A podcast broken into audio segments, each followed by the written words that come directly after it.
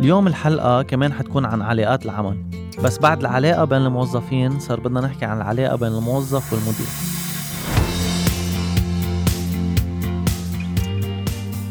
كل حدا فينا عنده طريقة بيعامل فيها مديره بالشغل. عندك الشخص اللي بيمسح جوخ، ببيض طناجر تيكسب أكتر، وبيصير يفضل يملحس لمديره على أساس إنه يترقى، مع إنه انتبهوا هيدا الشخص ما بحياته لا حيتطور ولا حيترقى. ولاحظوا هالشي لأن المدير عادة ما بيعمل قيمة لهيك الأشخاص، ولا بيقدرهم ولا بيرقيهم، لأن بيضلوا ينعازوا بمحل مهنة. وعندك الشخص اللي علاقته مع المدير بتكون سطحية، يعني بيعمل شغله بس، ما في لا أخذ، ما في عطاء، ما في شي بينه وبين المدير، حتى خشبوشية ما في بينه وبين المدير. وعندك الشخص اللي بكل الاجتماعات أول واحد بيكون رافع إيده، بيصير يقول صحيح، بيصير يقول مزبوط، بيصير يوافق على كل شي حتى قبل ما يسمع الاقتراح اللي بده ينقال.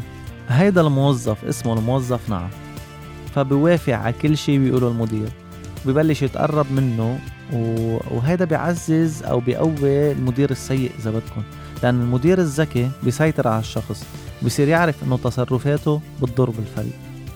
بينما بالجهة المقابلة عندك أحقر مدير هو اللي بيستغل سلطته ضد موظف، آه وهذا الموظف ما بيكون عاجبه، يعني هيك بس بيستغل سلطته لأنه هذا الموظف مش عاجبه، فما بيراعي شيء اسمه عدل. حتى إنجازات هيدا الموظف ما بيشوفها أساسا ولا بيدور عليها، وبيضل يضغط عليه ليستقيل بأي شكل من الأشكال.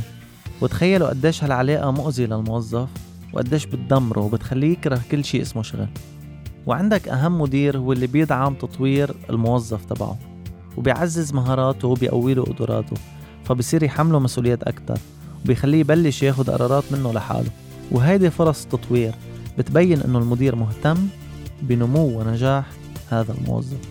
علاقة الموظف والمدير هي علاقة كتير مهمة، وبتأثر بشكل كبير على أداء الموظف، على البرفورمنس تبع الموظف محل شغله. فحنحكي شوية نقاط عن الطرق اللي بتأثر على علاقة الموظف والمدير. أول شيء عنا أداء الموظف أو البرفورمنس. علاقة الموظف والمدير بتأثر بشكل مباشر على شغل الموظف، فبس يكون في تواصل جيد وتعاون بتحس إنه هذا الموظف بحس بالدعم، بحس بالتوجيه. هالشي بيخليه ينخرط أكتر، وبصير يبادر أكتر، وبصير يساهم أكتر، لأنه يحقق الأهداف المشتركة بالشغل. تاني نقطة هي رضا الموظف أو الساتسفاكشن تبع الموظف. العلاقة بين الموظف والمدير بتلعب دور مهم برضا الموظف عن الشغل، يعني كل ما كانت العلاقة بين الموظف والمدير منيحة، كل ما كان هذا الموظف رضيان عن شغله، وبس يحس إنه هذا الموظف إنه المدير مهتم بمصلحته، بيقدر جهوده، بيكون أكتر راحة، بصير أكتر رضيان بشغله. فهذا الشيء بيؤدي لزيادة الولاء عنده، بصير أكتر متحفز لحتى يشتغل أكتر ويستمر بشغله. ثالث شيء تطوير الموظف وتقويته.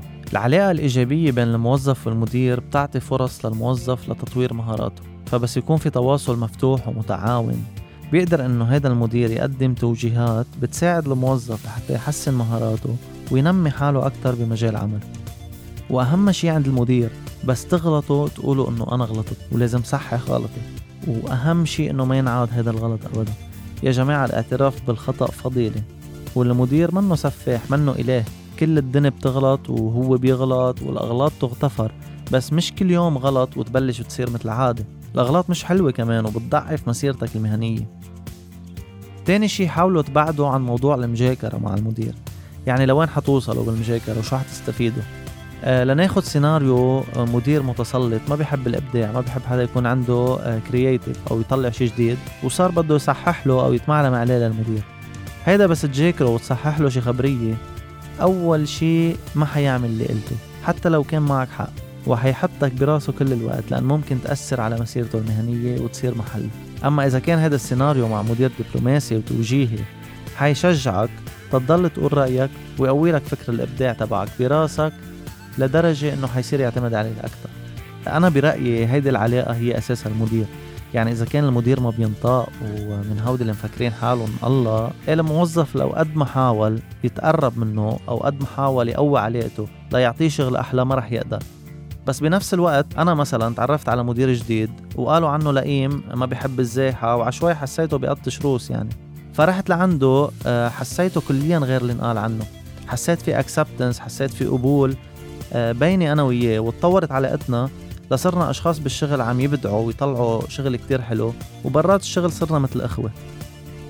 أخيراً بدي أسألكم بهذا الموضوع شي في منتناقش فيه مرة الجاية، هل برأيكم المدير بهمه أو بده يكون عنده موظف ذكي ومبدع، أو بس بحب يكون عنده موظف بنفذ الأوامر؟